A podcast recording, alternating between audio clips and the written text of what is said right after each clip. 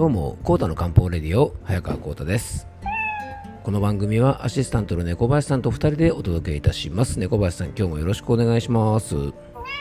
はい、よろしくお願いします。えー今回はですね、昨日に引き続き、夏こそ要注意、えー夜中日中に足がつる小村帰り対策の後編をお届けしていきたいと思います。ね、昨日から猫林さんね、足がつれるなんていうね、ことをちょっと話題にしてるんですけども、猫林さんとかって足つるんですかね？うん、まあ、猫もでも足がつるんですね。なんかしなやかそうだからつらなそうですけどね。いや、でもな、でもね、まあ、猫林さんは多分ね、あの、運動不足じゃないですかね。もうちょっと動いた方がいいんじゃないですかね。ね、ほんとね、お酒飲みすぎてね、ゴロゴロしてるとね、本当にあの、猫林さんもね、親猫ブーニャみたいになっちゃいますからね、気をつけてくださいね。はい、ということでね、あのー足のね、つれる、まあ、小村帰りについてお話ししてるんですが、僕もですね、足がつることがたまにあるんですが、大体僕が足がつるときは、あの、走りすぎたときですね、長い距離を走った日の夜なんかは、えー結構足がつれますね。まあ、これは完全にね、あの、筋肉の疲労とかですね、多分あの、汗をたくさんかくので、ミネラル不足でね、足がつれたりするんじゃないかなと思います。でね、僕割とね、あのージョギングが好きでよく走っているので、あの、ふくらはぎはですね、結構セクシーな感じ感じに仕上がってるんですよね。ね、猫林さん。猫林さん見たことありますよね、僕のふくらはぎね。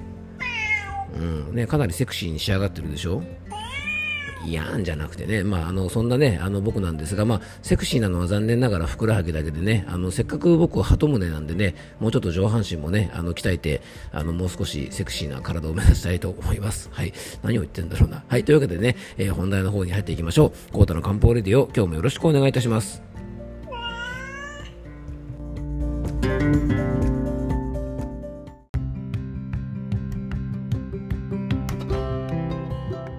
というわけでね、今日の本題の方に入っていきましょう。全くね、猫林さんもうね、日曜日の朝からですね、ふくらはぎがセクシーとかね、もうバカなこと言ってるんじゃないですよ、ほんとね。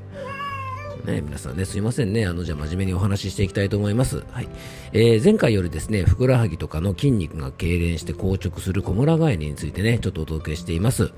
あの、小村返りといってもですね、足がつるだけで、まあ、筋肉がちょっと硬くなるだけでしょ、なんてね、思ってる方も多いと思うんですが、えー前回もお話ししたように、実はね、大きな、えー体の不調のサインという可能性もあります。で前回はですね一般的にどんなお薬が使われているかなんてこともお話しして、まあ、漢方薬のですね芍薬甘草湯とか、まあ、筋弛緩剤なんか剤なんかがね結構使われるなんてお話をしました。であの辛い症状をですね一時的に抑えてくれる対症療法だけではなくて、まあ、小村返りしやすいというですね体の状態を、まあ、原因からね整えていくための方法を、えー今日はですね漢方的な視点も交えながら、えーお話ししていきたいなと思います。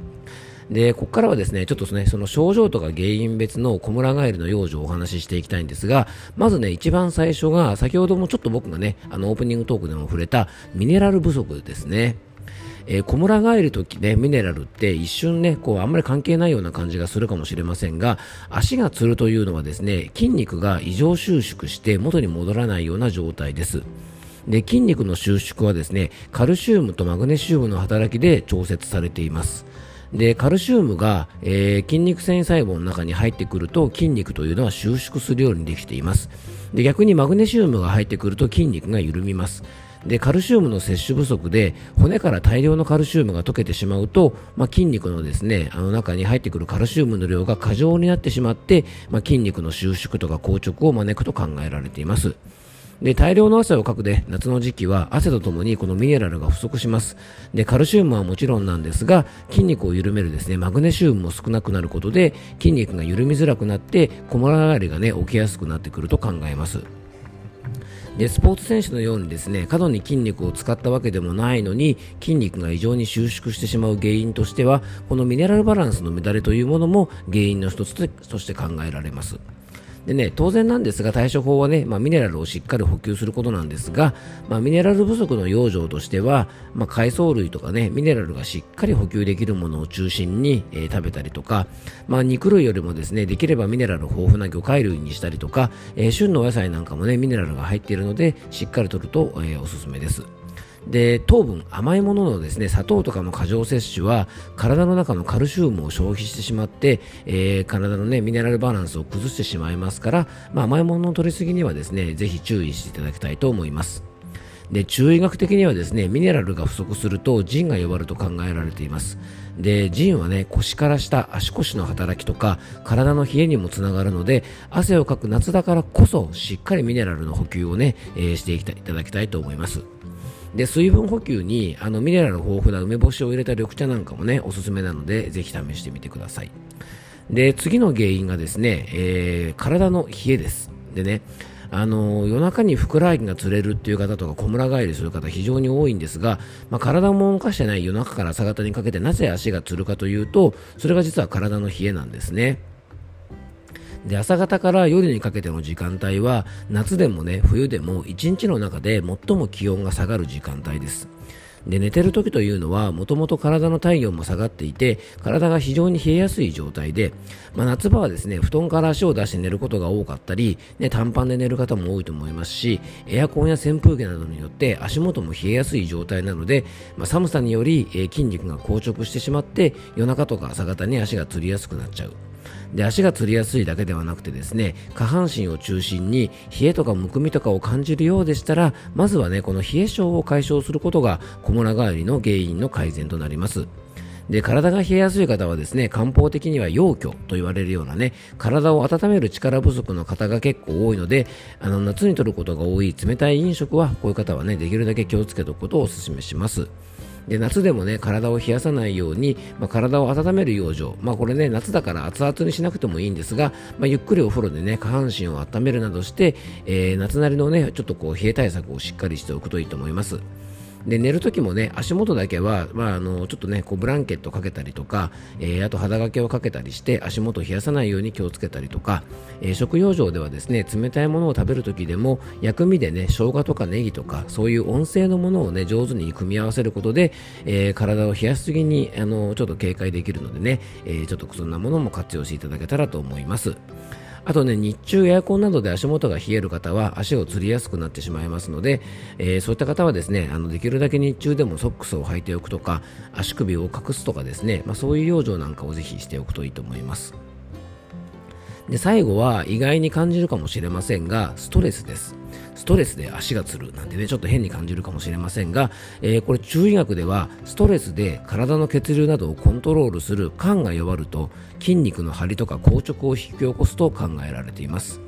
で西洋医学的な見方をするとストレスで交感神経が過緊張になって筋肉が硬直するので、えー、釣れてしまうというふうに考えることもできると思います。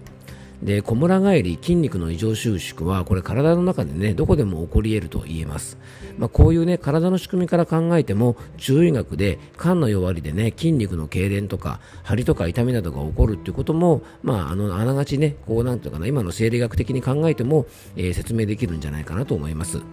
でストレス型で小村返りしやすい方は冷えの方と同じくですね入浴でリラックスすることが結構おすすめですあとは気分転換にね適度な運動をしたりとか、まあ、体の筋肉の過緊張を緩めてくれるような、まあ、深呼吸とかね体の力を抜いて手足をブラブラ動かす運動とか、えー、緩めるとか力を抜くっていうようなことを、え、日頃からやっておくと、まあ、あの筋肉がね体の中にこわばりにくくなってくると思います。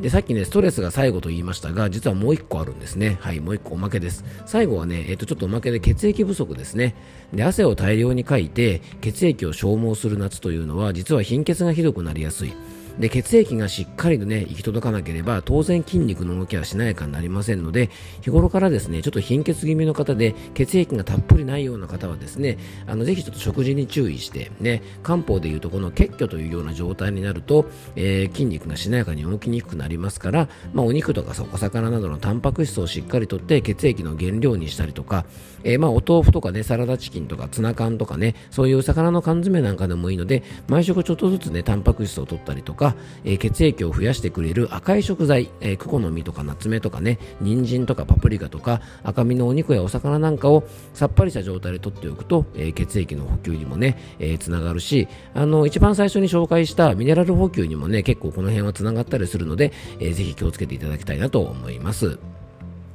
えー、2回にわたりですね、これからの時期非常に増える足が釣れちゃう小村帰りについてお届けをしました。えー、ぜひですね、足が釣れるだけと甘く見ないで、あの、ぜひね、こう足がつりやすいなんて方は体全体の調子を整えて、えー、ケアしていただけたらなと思います。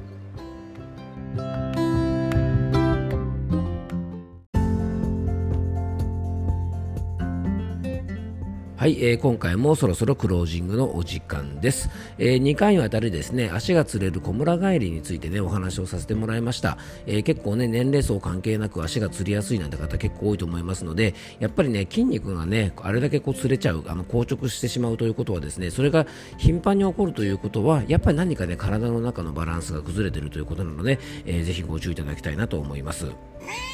うん、何事もねやっぱ猫林さんバランスが大事ですよね。うん、なので僕もですね、えーと、ふくらはぎばっかりセクシーにしてなくてですね、まあ、全体的にバランスよくセクシーになるように頑張っていきたいと思います。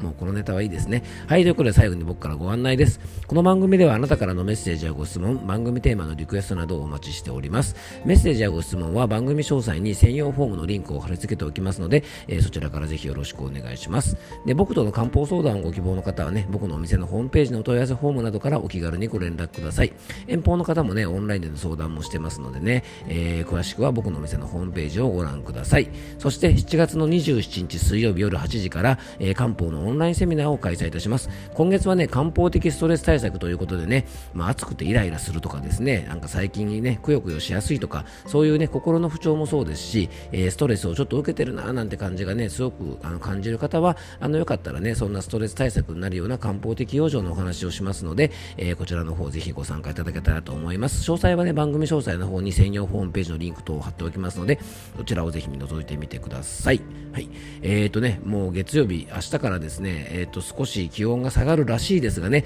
まだまだやっぱり猛暑が続きますので、えー、ぜひ皆さんね、暑い中で夏バテしないように気をつけていただけたらと思います。